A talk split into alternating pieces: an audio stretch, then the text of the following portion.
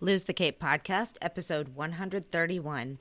Hey, everybody. Today I am interviewing a very special guest, Joy Acaso. We're talking about a really deep topic um, suicide, particularly in younger children, depression, depression and um, anxiety in children, specifically ages 9 to 12 this is a, a heavy topic. We, we talk about some things that could be disturbing for children to hear.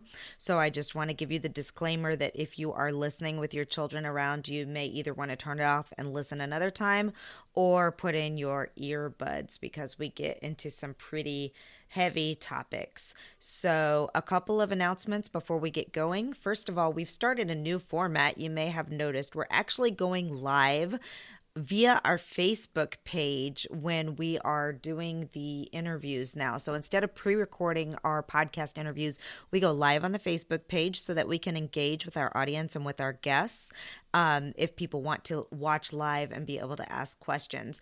And then we take that audio and we throw it up into a normal podcast interview so that the people who want to consume it as a normal podcast can continue doing that as well. So um, before we get into the interview, I do want to let you know that this podcast is sponsored by the Women in Publishing Summit. This is a week long online conference for you if you are interested at all in writing, publishing, or better marketing a book. We are, for Women's History Month in March, celebrating 44 women who are authors, publishers, uh, graphic designers, editors, marketers, anyone involved in bringing a book to life. We are celebrating their successes, talking about what they have done, how they've accomplished it, what they've accomplished, as well as basically giving you a bachelor's degree in writing, publishing, and more importantly, marketing your book. So we are so excited to share this. You can actually get a free ebook download ditch the fear and just write it. If you go to bit.ly.com forward slash WIP ebook. So that's WIP as in Women in Publishing ebook. bit.ly.wip ebook. Uh, get your free download there as well as your free registration and come help us celebrate the amazing accomplishments of these women, as well as learn how to either write and publish, or if you've already written and published, learn some marketing tactics that are out of this world. Thanks so much, and we will see you there. And now for our interview with Joy Acaso. Okay. Um, Welcome, everybody, to the Lose the Cape podcast. This is the first time we have attempted to go live with a guest using Zoom and broadcasting onto the page. Hey, Nancy, please share this with everyone everywhere if you can, um, so that we can make sure everybody knows we are live. Share it in the event, um, share it around wherever we can. So, um, I do want to give a disclaimer as people are coming in. I'm just trying to chit chat just a little bit while Facebook builds our audience. Um, we are are pleased to have a guest, Joy. Is it Acaso? I should have asked you that before we started. Is that how you pronounce it? Yes. Okay, perfect. Yes, um, you said it right. Okay, yep. good. I'm gonna I'm gonna turn off my Wi-Fi on my phone actually, because sometimes that impacts the broadcast. Okay, so um, a, a family child relationship, parent child relationship expert and therapist, Joy Acaso, and I will tell you all about why she is here with us today. Um, so, the reason I decided, I, I just want to kind of give you some background on the events. And first, I need to give you a disclaimer. We are talking about very adult topics today, and um, triggering topics. We're talking about suicide, we're talking about bullying, we're talking about some other um, very adult type um, conversations. So please, if you have um, children around, either put in earbuds or wait until later to watch this because there are some things that I'm sure you don't want them to be educated about today before you get the chance to speak to them. And Joy will actually be giving us some some tips on how to talk to our children about about these topics. But um, the reason that I really felt compelled to do this, to do this live, to do it quickly, was uh, exactly a week ago on Thursday, so just short of a week ago, I learned that a a 10 year old fifth grade boy who lives in my sister's neighborhood, just about 10 minutes away from where I live, Um, she has a 10 year old fifth grade boy. I have a 10 year old fifth grade boy. And we learned that uh, this particular child had um, hung himself, committed committed suicide by hanging, and um, woo, I feel the tears are coming. yeah. so bear with me here. Um, you know, just uh, it's it's a shocking, shocking, shocking event when a child that young takes their life. Their parents were shocked, um, and eh, and described him as a happy child, and and saw no reason why this would happen. He had just asked his mom uh, that day to help him set up a fundraising account for uh, the the fundraiser that our elementary schools do for uh, the American Heart Association. It's a jump rope challenge thing, oh. and um, you know they they were just shocked and couldn't couldn't believe that this has happened. Um, this we did learn through other people in our community that this is the third attempt this year at this particular elementary school and that the sheriff's department is um, is investigating what's going on because it, it appears that there is some kind of influence on these kids for three kids in an elementary school to try to commit suicide in one year is just is just huge um, i was talking to another parent and i learned of a challenge on youtube apparently or or a youtube video that's been popular amongst older tweens and teens that again, I need to give the disclaimer if you've joined us and you've had small children around, we are talking about very adult topics. So please mute your, um, please turn this off if you have children with you in the room mm-hmm. that can hear this. Um, apparently, there is a YouTube video that is like showing kids how to hang themselves to get off better when they are doing things to themselves. Um, and so there there is a possibility that that was seen. We just we don't have answers. We don't know. But i wanted to bring in joy and i'm going to read her bio and tell you who she is because this is not the first situation in fact the reason i i started paying attention to this topic was i write um, health articles for parenting publications on maternal and child health. And last year, when I was doing research, I read of a nine year old in West Virginia that committed suicide by hanging. And it was uh, because of bullying. And when I did a little bit of research after I asked Joy to come on the show, I found um, a 12 year old in Atlanta not too long ago, another 10 year old, other kids in this 9 to 12 year old range who have hung themselves in the past couple years or committed suicide by another reason. And the the culprit is often bullying.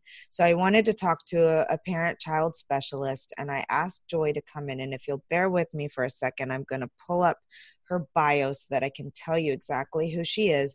But we plan on talking about this topic of of bullying, of how it's leading to suicide, of cyberbullying, of the impact of social media on our children. Like I was talking about the YouTube video where a younger child could stumble upon a video that shows them something that they don't know and understand, and they're and they're trying to to do it as well so you know this whole idea of of access and what our kids are watching and listening to um, and then super importantly we're going to discuss how you have a conversation with your children when something like this happens well and how you have a conversation with your children before it happens to make sure that they don't mm-hmm. try it so all good things um no i'm sorry all good things for us to learn and put in our toolbox as parents not good things that we want to be talking about with our 9 10 and 11 year olds.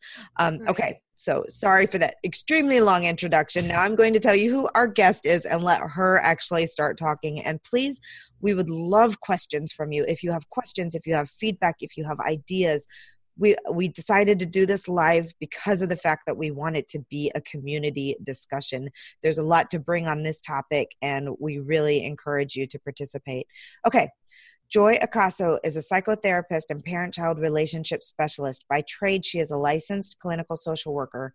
Joy is on a mission to help working moms navigate and strengthen their relationship with their children. She's been in the counseling field for 20 years If she had to pick a specialty, Joy is inclined to say that much of her work and research focuses on depression and anxiety in all ages, which is why she's a fantastic pick for this so she can help us identify those those signs that that we may have depression or anxiety happening in our children. Uh, and the treatment of defiant behavior in children. She brings in a ton of knowledge from evidence based training, but she believes that her clients have been her best teachers. She's a full time working wife and mom of a two, a nine year old daughter, and a four year old son uh, I'm sorry, of two, a nine year old daughter and a four year old son. So she's got a child right in this age range as well. Yes. so thank you so much for agreeing to come and to do this live and to um, to share your knowledge and experience with us. Um, okay, you so you you me. yes, thank you. So you've heard the background. Um, you have an idea yes. for what's going on. I would just love to hear your initial like assessment and feedback on on what I've just kind of described. Sure, sure. Um, Alexa, so when you had posted what happened um, about this 10 year old, first of all, I hugged my children so tight that day. Absolutely. You know that I, um, you know, I have clients who are, I work with both parents and children. And even for as long as I've worked in this field, I, I still, you know, I, it still breaks my heart to hear things like this and yes. to um to know that this is this is happening and this is going on. And it's very interesting that you brought up that in in your um, research that as you were looking up this topic the 9 to 12 year olds right? That's where the suicide had been happening and um, the numbers are there. Um, because we say that from 0 to 9 years old. That's actually the critical window, right? So for parents, zero to nine, that's where we are able to mold our children. We're able to teach them. We're able to guide them.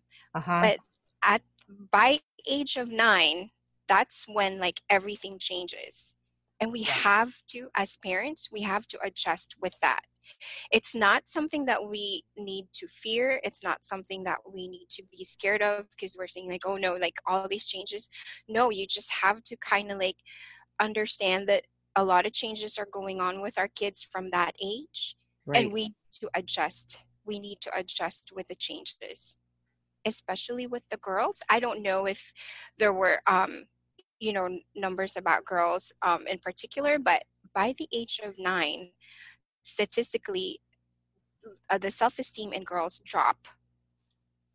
Yeah. I see it happening already with my eight-year-old daughter definitely. Yeah. Yeah and so but you know when we understand those things when we have that as part of our knowledge we have a framework to work with. We we can say like okay this is what's happening naturally and now what do i do? How can i help my child you know as she or he is going through these changes. Right. So uh, i'm sorry go ahead.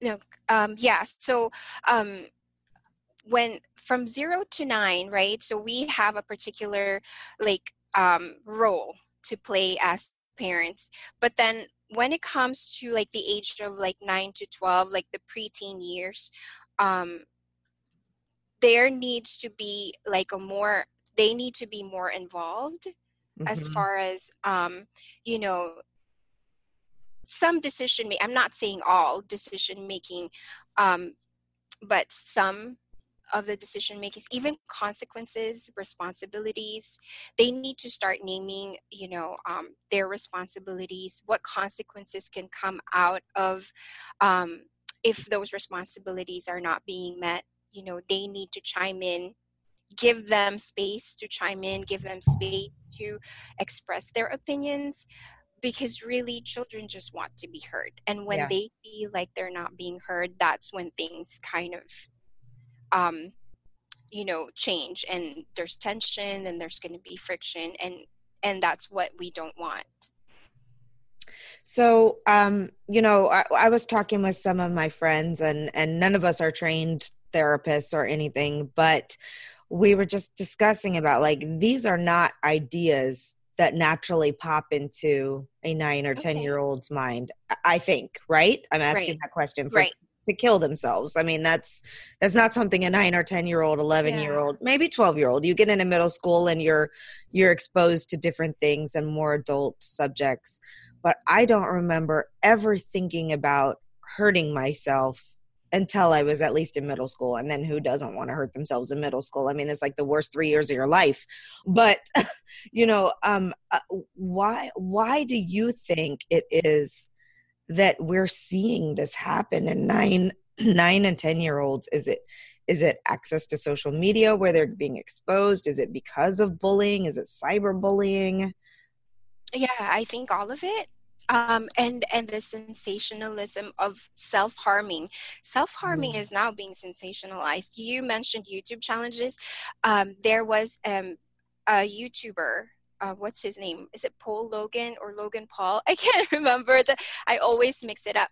But you see, my clients call me about these things. I don't know them. I don't know them, and um, you know, he had walked in he was in korea i think and he had walked into or japan he had walked into a park where someone had committed suicide and that was he has millions of viewers mm-hmm. and i know nine year olds who know him and watch right. him right and so they learn from that they let they learn from older friends mm-hmm. who you know hear of um self-harming um celebrities who talk about it in their songs. Yeah. And and the thing is like, you know, some celebrities they they sing about it with the intention that okay, this is what happened to me, but I didn't give up and I know that, you know, there's something better. But for a 9-year-old and a 10-year-old, they don't filter things like that through that lens. They just right. hear, you know, okay, he did that and he's famous. Right so it must be something i should try too. Yeah. Yeah. Well and you know it's um it's not funny at all but when i was doing the research for the actually when when i told my when my sister told our whole family about the little boy in her neighborhood uh, we were talking about the influence of youtube and and things like that and she mentioned and now i've seen it come pop up across my news things but there's a there's currently a, a Tide Pod challenge out there, encouraging children to mm. eat Tide Pods.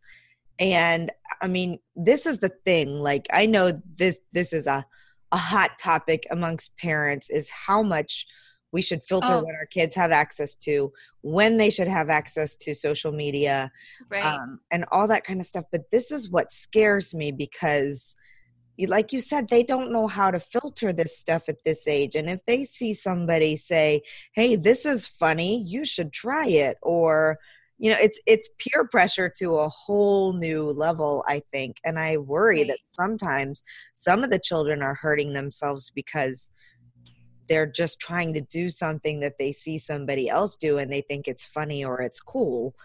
Right. No that's true. And this is the age where they want to fit in where exactly. they want to feel like they belong, where they feel like they're they're cool. They're part of the cool crowd. Yeah. You know?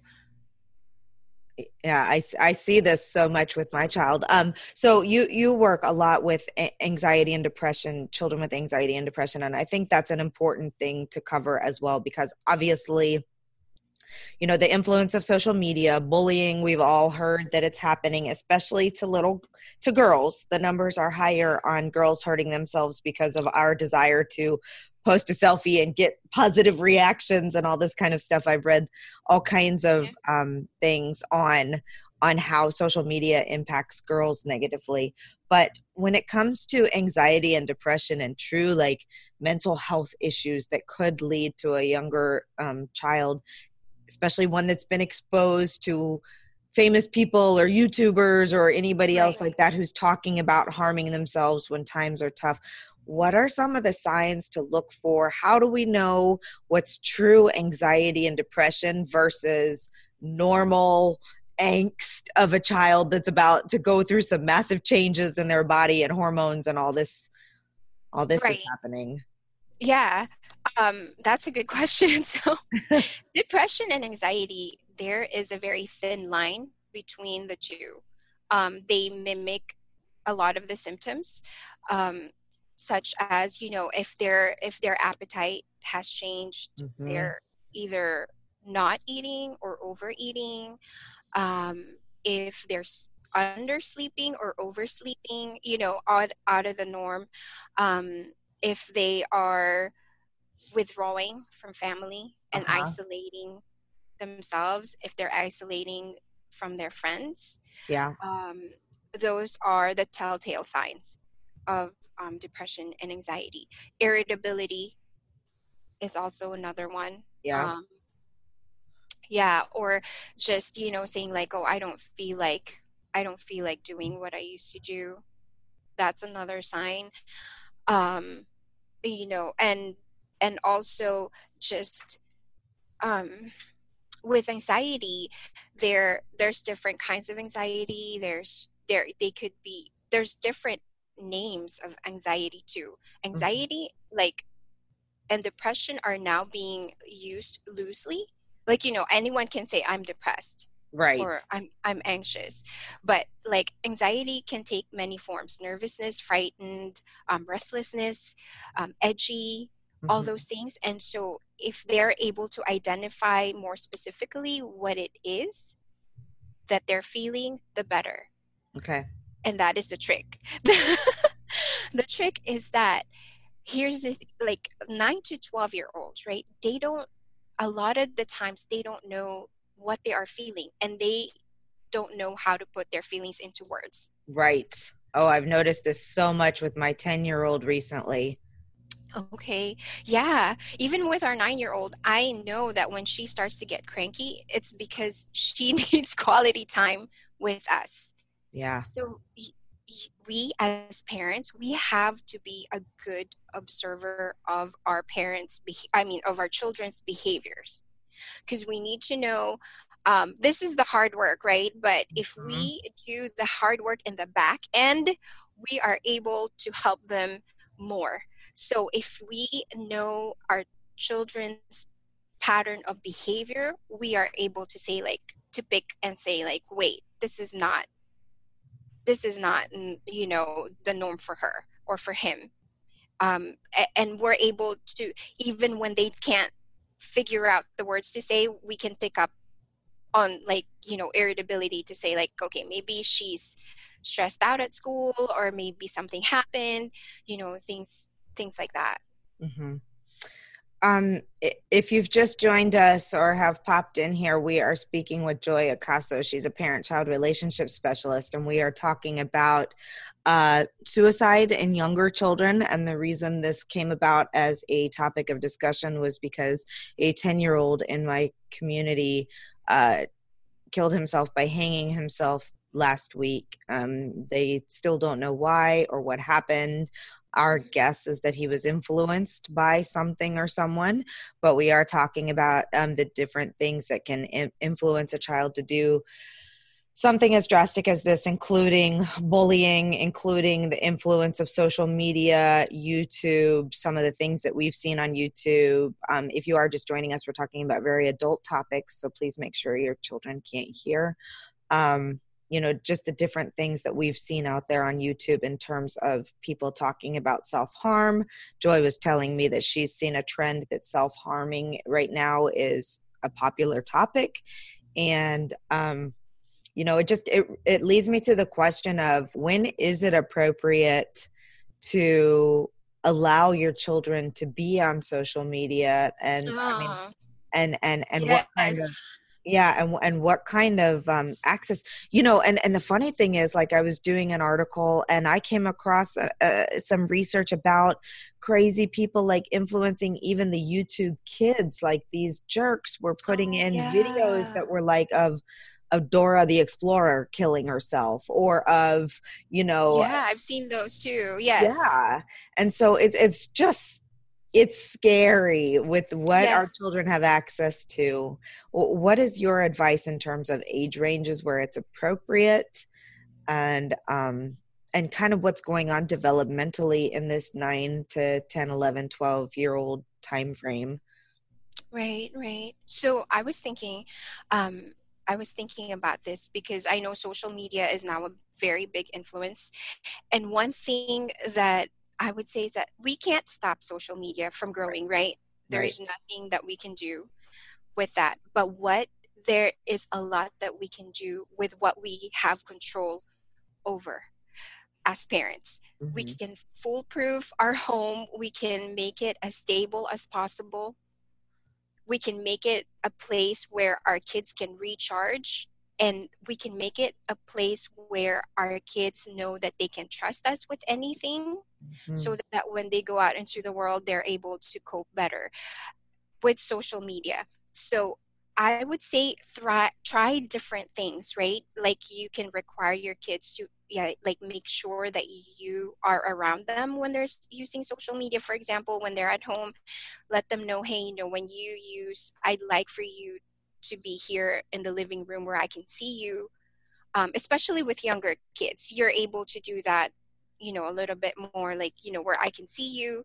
Um, we do that with our kids. You know, you have to use the computer here mm-hmm. where we can see you mm-hmm. and we can hear, you know, what um, what you're doing.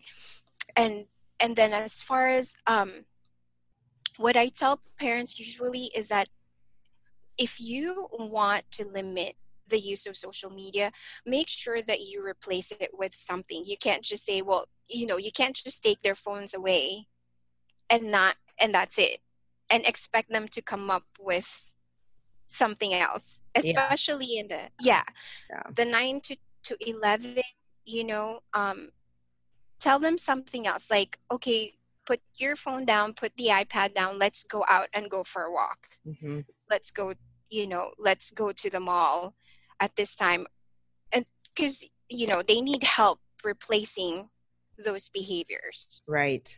Yeah that's that's true. And when everybody when everybody else is doing it i mean that's basically what we're talking about here right is yeah. the peer pressure and and everybody else has access to those things. It does get more challenging and then you know you can feel like the bad guy is the parent. But um, I, I read some articles not too long ago about how developmentally younger teens and tweens are just not ready for what's coming at them in social media. Right, right. they don't know how to respond to they're not they're not developmentally mature enough to handle the type of stuff that they're seeing and they're exposed to. Um so you know that being said we know i mean i'm not i'm not going to even try and pretend that i am uh, you know my daughter is 8 years old. She has a snapchat account do I like that? No. Right. But she has one friend on it, and it's okay. her cousin, and they Snapchat back and forth to each other. Yeah. So, um, you know, and we have it locked down. Nobody, you know, she can't add friends. She knows that she's not allowed to add anybody else except for if I get a Snapchat account, you know. Uh, she knows that we have to have access to her passwords, that if we want access to her iPad, we're going to go on there and look at everything and um, good yes you know we're we're really careful about it because i realize like what you just said is so important if you don't give them some option then they start yeah. sneaking or they start doing it anyway and i would much much much rather perhaps allow a little bit even though the experts say it's not you know the right thing for them to do but i trust that between her and her cousin probably nothing is happening that's going to you know right. you know disrupt her and things like that. My son on the other hand he's the 10 year old in fifth grade. He's not interested in social media at all yet which is great. All he wants to do is yes. play video games which has its own challenges. Yeah, that's true. Excuse me i'm sorry. With all the uh the live play where people can come yeah, in. can join in right. And the same thing with him like he when he's playing those games um we have the volume on so I can hear who he's talking to. And if anyone ever, yes. most of the time he's just playing with his friends from the neighborhood or school. But if I ever hear a voice that sounds a little unusual, I'm like, who is that? And you need to kick them out of the party because we're not playing with weird strangers. right. No, that's good. That's very good. Yeah. And if you happen to come across, you know, things like that uh, while they're watching on YouTube and those strange things pop up have the conversation take a deep breath and then have a con have the conversation yeah. with them. So speaking of conversations um i unfortunately feel like we don't really have any choice anymore but to talk about these types of things suicide depression self-harm su- uh, all these things with our younger children now um, we have not talked about it with our eight year old yet. I don't think she's in a place uh, she's not showing any signs that she's influenced by anything like that that would make her even you know she's in second grade. Oh my gosh like but my fifth grader we did after after this event happened we did have to sit him down explain what happened talk to him about what suicide is ask him if he knew what it meant ask him about self-harm and all these things. And it was an awful conversation.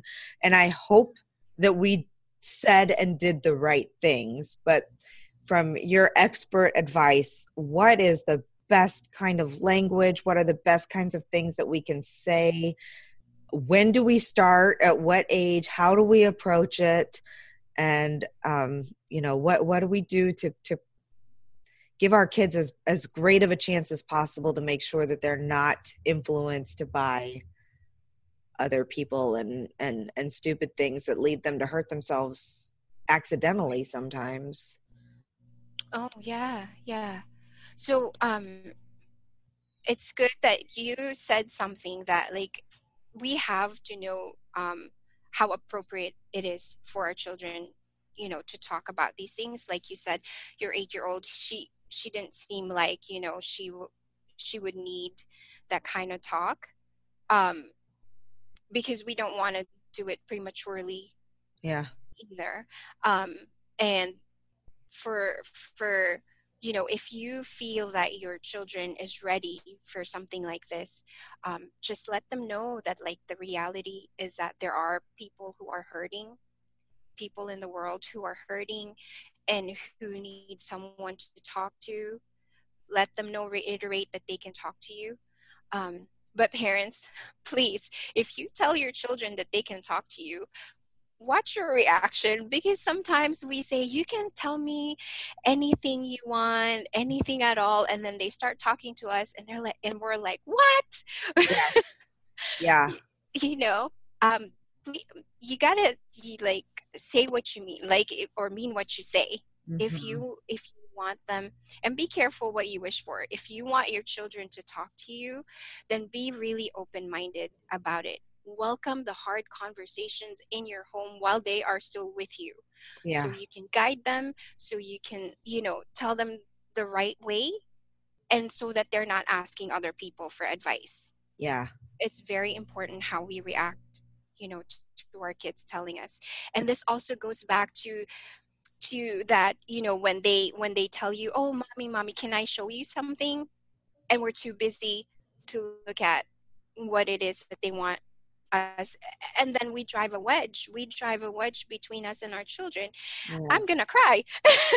Yeah. we drive a wedge between us and our children and we say like we're too busy. We're too busy yeah. to pay attention to their simple drawings to their to to what happened at school to the things that they want to tell us about their their friends. Yeah. And then when they're older and we want them to to share their password with us we want them to we were asking for you know their their journals their diaries their emails. It's too late. It's yeah. too late because when they were five, when they were seven, they were asking for us to connect with them, but we were too busy in our little world. So please, like all those things, like it will help us better to to help our our children if we just pay attention to the little things that we do every day Mm-hmm. I remember I had um, a case where the mom had a 15 year old and she just was not talking to her mom.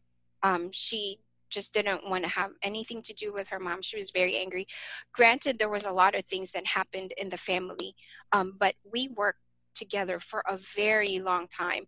And um, but then at the end, like the the daughter started talking to her, you know, again, and the you know she started opening up.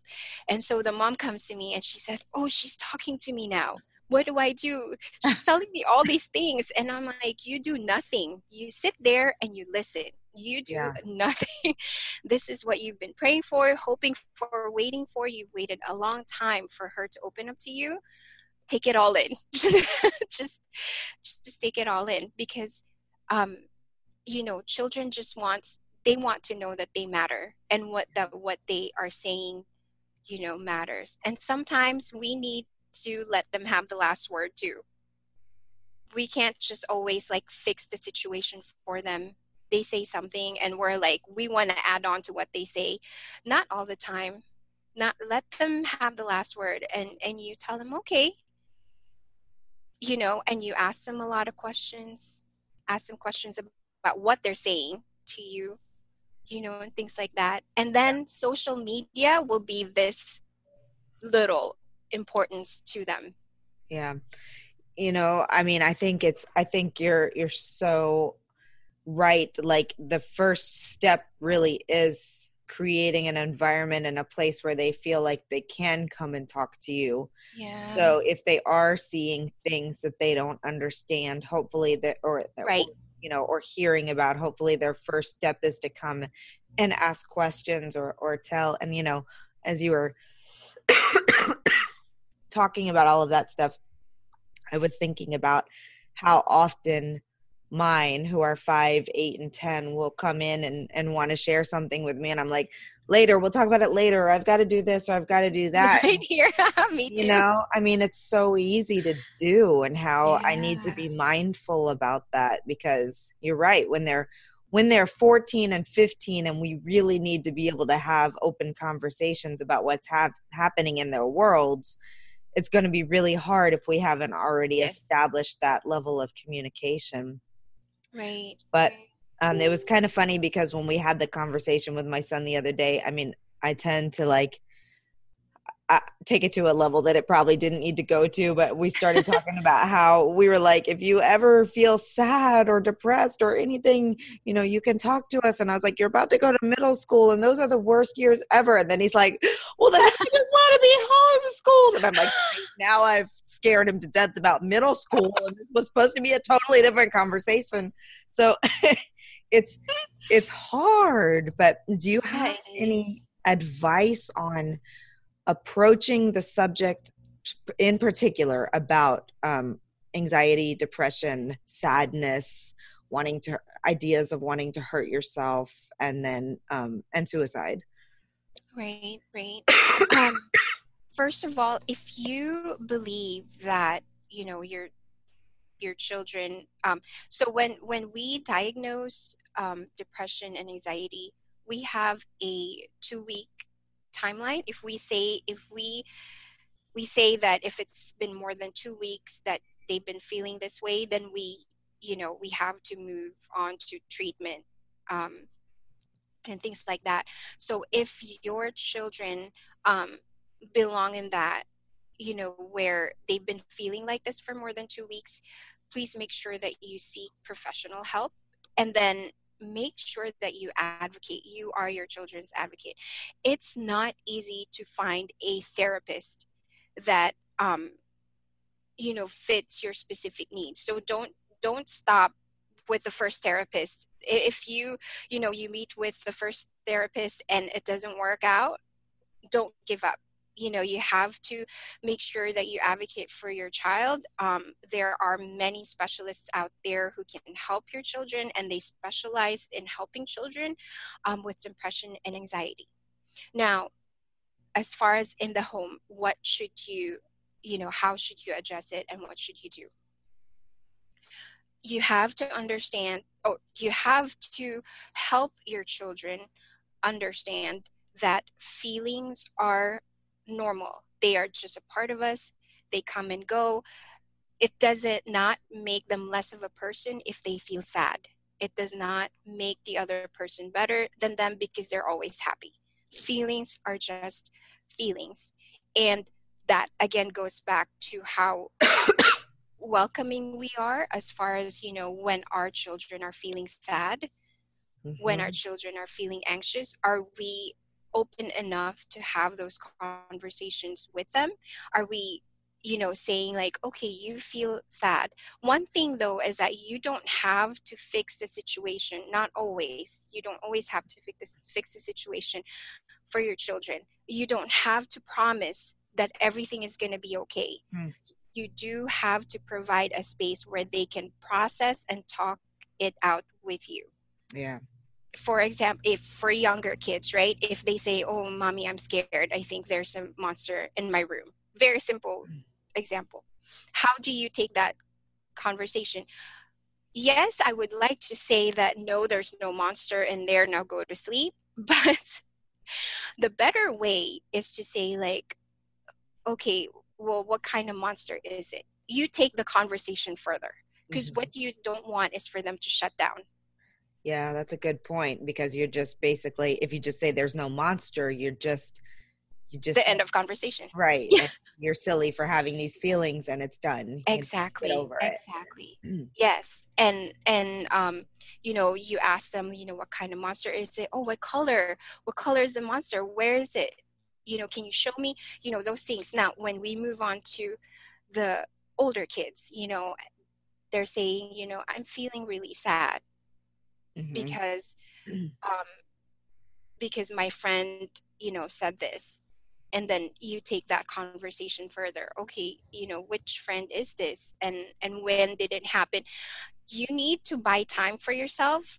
When you're asking questions you're actually buying time so that you can re- so that you can phrase what you're gonna say you know and and hold off your opinions um, until the end. Let mm-hmm. them talk and of course if they ask you for your opinion you know definitely um, express that too. Yeah. Valerie says that sometimes just being heard is the most important thing and that's that's yes. so true to them. Um yes. excuse me. I did want to come back around before we get to the final topic of um, how we talk to our children after there's been a death or something like this is i r- really want to make sure we hit but i do want to touch on bullying because um, um, i think that has been in the research that i've done on the suicides that have happened in kids between 9 and 12 bullying is generally a factor so i'm wondering if you know what happens when you're i mean what do you even look for because what happens if your yeah. child isn't coming home and talking about these things how do you even how do we even know? I mean hopefully the child is coming home and saying so and so is being mean but like you know there's a fine line i think sometimes between kids being just mean kids and someone that's actually that's true bullying. actually bullying right, right. Right. How do we know? What do we look for? And and what are some things that we can do to help the situation if our child is truly being bullied okay um I think most schools have a bullying campaign and anti anti bullying campaign, right? Yes, an anti bullying campaign. an anti. if there is such thing, um, that's a good segue for us to say like, oh hey, you know, um, you have the anti-bullying campaign this week. What do you think? What do you oh. think about it? Uh-huh. You know, use it as a conversation, conversational piece, as a conversation starter, and say, "What do you think about it?" And you know, do you know anyone who's been bullied, or you know, how do you feel about bullying? And and do you think that it's it's common in your school? Have you heard anything like that? you know before so use those things that you know are happening at school and like bring it back to them mm-hmm. type of thing um if they are not talking you know if they're not expressing how they feel they might need one-on-one time with you especially if you have you know more than two children actually like you know try and spend try your best to spend one-on-one time with them so that you can ask specific questions. Um, there is a guide that I try I um, print out for parents, the 50 questions to ask beyond how was your day. Oh yeah, that's so good. Those, so those kinds of things, um, you know, asking questions while you're in a car ride, sharing your stories, um, age appropriate, of course. You know, um, and and just again going back to that being an observer of you know your your children's um, behaviors Yeah. Um, Valerie just asked a really good question that I hadn't even thought about, but I think okay. this is this is super uh, a super great question. She said she would also love to know on the flip side of that if you're concerned your child might be doing the hurtful things. Oh. How do oh. you address that? Yes, so that is that that is a very difficult situation that um, I was telling Alexa like last year in December. I did get um, clients in one week, like maybe four or five of them that were self harming. Mm-hmm. So, um, the first thing to do is if you see them right away, like if they're doing it at home, I would suggest to take them to the doctor right away. Um, and then they will, you know, they will assess them, evaluate them to see what else they need. But outside of that, after that evaluation is done, let them um, be in therapy consistently. The key is to be consistent mm. because I've seen also families who go through this and they have a therapist, but they don't go, you right. know, consistently. And and with that age, that's a good that's a good question because I wanted to say that with that age, trust is very important and it takes a while to build trust with a therapist or a professional counselor. Right. Um, you know, I would say like maybe four to five sessions. It takes four to five sessions to be able to build that trust with the child. And so consistency is um, absolutely key mm-hmm. for that. What about if oh. you're if you're concerned that your child is the one hurting other kids? Like if your child is the bully, how do you how do you figure that out? How do you address that situation? Because like Valerie was saying, she knows people um it, it, it would be hard not to get defensive. Like if sure. someone came to me and said, Your son pulls my kid's hair every single day on the yeah. thing, or your son is doing this or that you know the immediate response as a parent is to be like that doesn't sound like my kid. Your child must be doing something wrong. So but um you know how to and i actually i've seen okay so i told you i have an eight year old little girl. Well we're already starting to see this kind of activity amongst the little girls where they're being just mean to each other. And i actually i was really really proud of my friend my girlfriend because she reached out to me and she said i want you to know your daughter said xyz to my daughter. And you know she spent the afternoon crying. Oh. and um you know that that really hurt but i knew how hard it had to have been for my girlfriend to come out and say that to me but at the same time i was so grateful that she did because it gave me the opportunity to have a teaching moment with my daughter where i could say you know you know you don't like it when people say this to you and it makes you how does it make you feel? and all this kind of stuff but it's not always that easy and if somebody uh, you know to have that and and and i think that sometimes our natural response is to get super defensive and be like not my child not my sweet child my child would never do that. So so what what do you say um, what do you advise parents when they learn that their child could be the aggressor um, how are some ways to handle that and to work with them?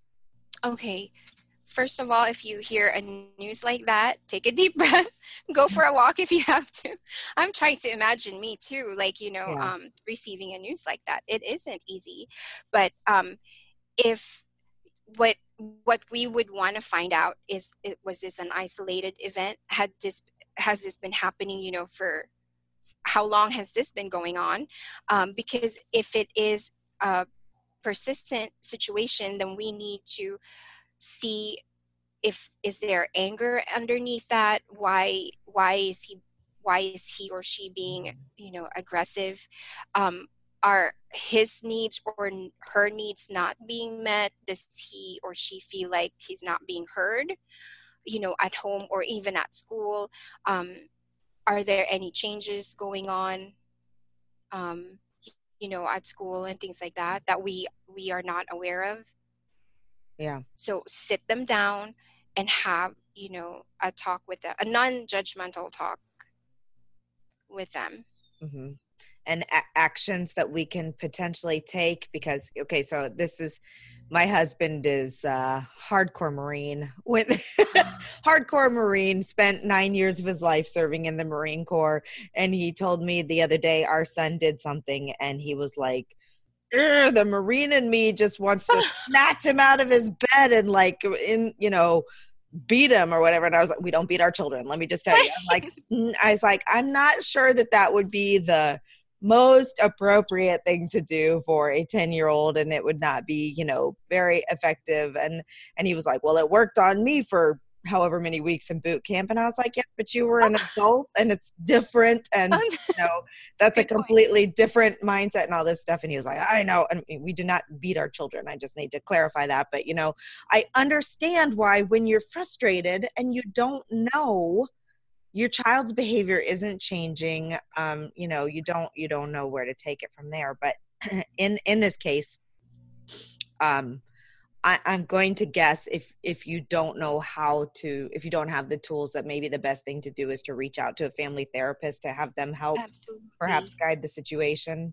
yes and um okay if you well, feel like you've tried you know everything or or even if you're like i just really need more mm-hmm. knowledge and right. and tools yeah to reach out absolutely well and i think there's some danger in um in trying to self uh assess and self like all of us can go That's out and good. read articles and things like that yeah. too but not every situation is going to work and then it gets frustrating yes. and you're like what's wrong with me that i can't handle this situation well you're not we're not equipped we're not equipped and trained all the time but you know I, I appreciate you coming on today and um, i do want to make sure that the way that we end the conversation is to talk about uh, coping uh, after there has been a an incident like this uh, for anybody who joined us later on in the program i mentioned that we started this whole conversation because there was a 10 year old in our community who took his life.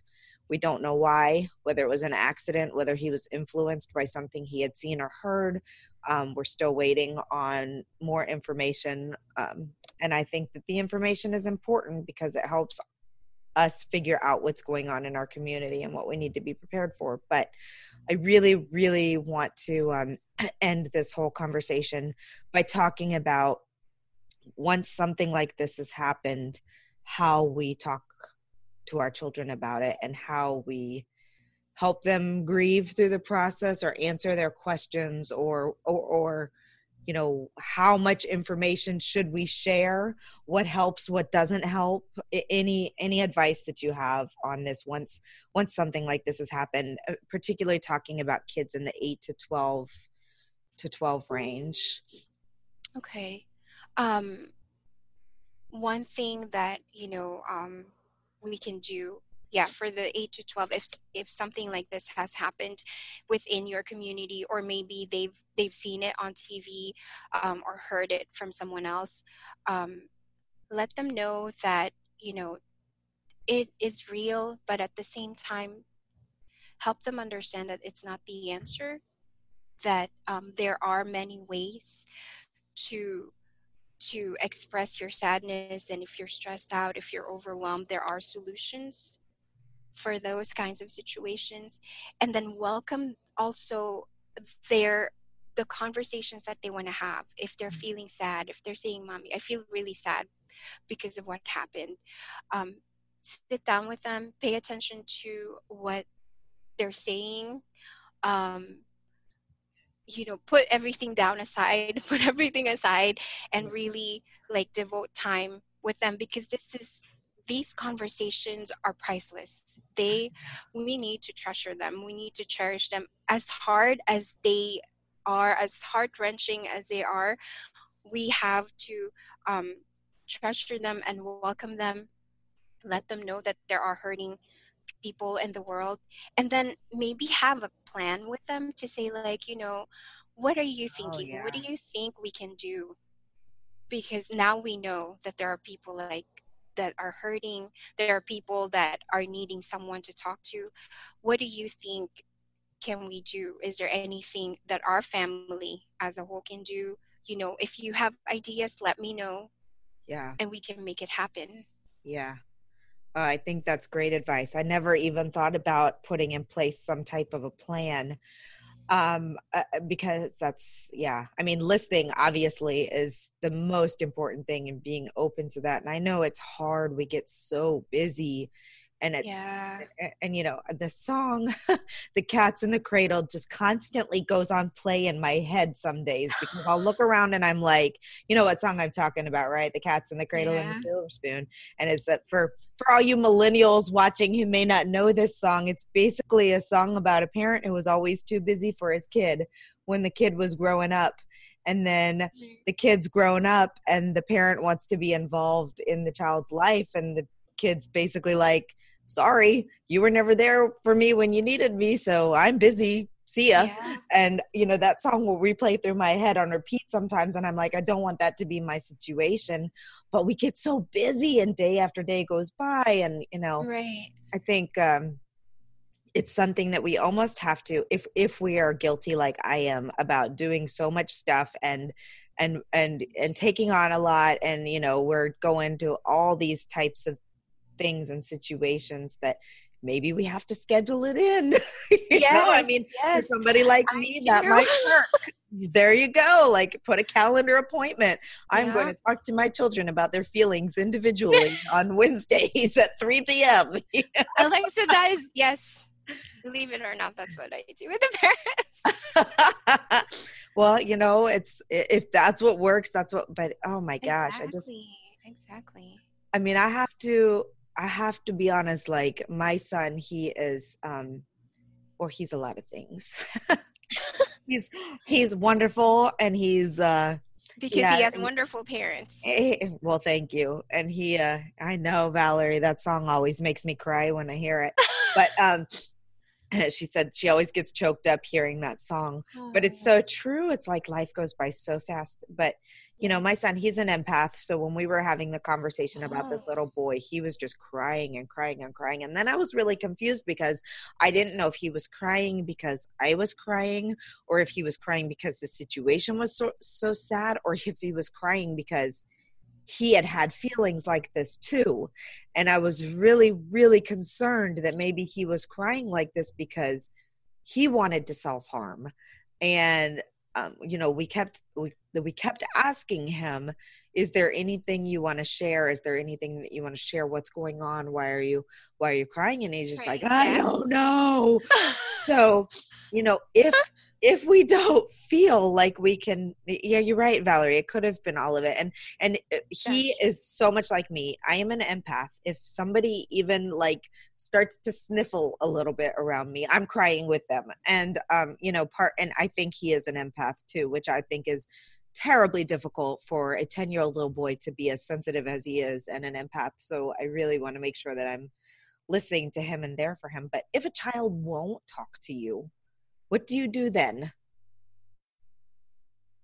Um, ask them to give them the option to write it down. Oh. If they oh. can't, if they can't express it, you know, um, would you prefer to write it down? Would you prefer to, you know, um, the phones now have voice recordings. Do you want to record, you know, yourself? Oh, yeah, that's a great then, idea. You know, um, yeah, one thing that I have uh-huh. done with our nine year old daughter is that we have a journal that just belongs to the two of us and we go back and forth with it. Wow. And I write notes to her and then, you know, I give it to her. Of course, she doesn't write much back, but that's okay. you know, and then she would, you know, or, or I would ask her questions like how, how do, what did you think about your summer this year? you know let me know like and then she'll draw and things like that and then give it back to me Oh, that's such a good idea. I think something like yeah. that would be my uh, uh, my son's struggling a little bit right now. He feels like we're hard on him. He feels like we don't, you know. Is he? Oh, he's your oldest, right? He's my oldest. Oh, okay. He's, he's got ADHD. Um, he's recently like really started getting upset about the fact that we talk about him when we're he hears he'll overhear us talking about his ADHD oh, really? and if his medicine is working and all this stuff. And you know, he's coming to that age where he oh. you know doesn't know how to process everything, but he hears us talking about things and um yeah, great idea, uh, Valerie. She says use pictures to communicate, auditory, visual, yeah. or kinesthetic processors. But um, you know, so yeah, so all of these tips I think are great. Being able to um, to share with him through a nonverbal type type communication, I think would be really helpful. But we have been talking for an hour. You have provided so much good information and um, you know I'll, i want to give you the opportunity to to wrap up uh, and to share any potential resources or how people can get a hold of you but i just want to quickly say that um, i think the most important thing that i have gained from this conversation is that the most important thing that we can do is start opening the pathways of conversation as early as possible and letting our children know that they can always come and share with us and that we're going to receive it. So please i would love for you to have an opportunity to um to give final thoughts and and and resources and thank you so very much thank you alexa thank you for for having me again in your in your podcast um we've been talking about particularly the 9 to you know 12 year olds and i had mentioned earlier that this is the age where they want to feel like they belong, they want to feel like they fit in and they're part of the cool crowd. Um, let's start in our homes. Let's make our homes a place where they feel like they belong. Um, yeah. And the way to do that is to make sure that you hold off on your opinions um, when they when they uh, talk to you. Um, don't judge their feelings don't judge your feelings actually you know as parents we're also human and we have feelings too but i think that as um as we understand our own feelings we're able to understand um, what our children are going through um, and make sure that they have a space in our homes to feel recharged so that they don't have to look for it anywhere else uh-huh. and that they come to us for advice, for trust. Um, let's show up authentically in the lives of our children. Um, and let's not expect them to bridge the gap. If our kids are not talking to us, it things like, well, you're not talking to me, so how can I know? How can I know, you know, what you're feeling? Um, to to expect children to come to us is really unrealistic we can we as the adults can bridge the gap we can um, you know there's a way to be able to as you said open the pathways of communication and conversation with them um, i do have a free resource um, in my website and i'll give alexa the um, the link to it but it's 15 ways to affirm your children beyond saying good job oh because, i love it um, and those 15 ways are very, very specific and it'll help you strengthen your relationship with your children. Yeah. That's fantastic.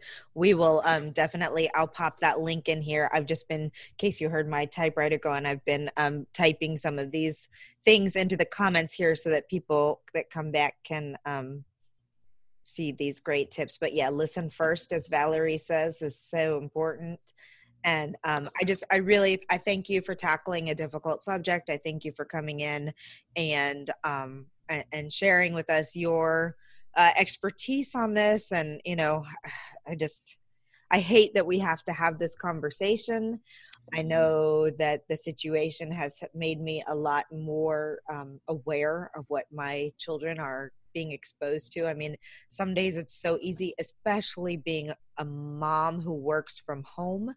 Um, some days I'm not done doing my work when they get home from school. And it's real easy to say, you know, go play this game or go go watch TV yeah. or go play out you know I, I, always encourage them to play outside too but it's winter so that's not always an option and um oh. and I have to laugh this is kind of funny but it um confirms my point is that my daughter the other day she's sitting there on the tablet what she loves to she's six she loves to watch YouTube videos about toys and oh. um, all of a sudden I'm listening and I'm like what is she listening to? It was a, a video about how to make makeup from food ingredients in the home. And oh.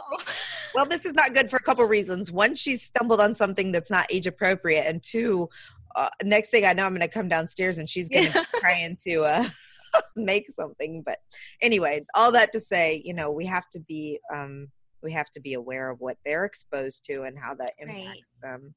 And um, please tell everybody your website so they know where to find you. Yes, um, my website is www.joyacaso.com. Awesome. All right, I'm going to share that in the comments really quickly, and um, and then we are going to say goodbye. Would you like to say anything else?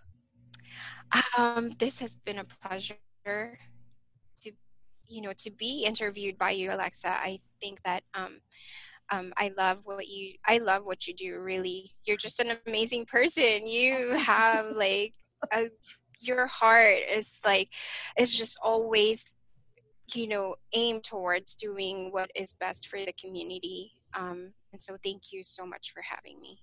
Thank you for being here. This was a lot of great information. So, and thank you everybody for joining us. This will be uh, up on the page if you want to come back, and it will also be posted on the podcast at losethecape.com forward slash podcast. Thank you.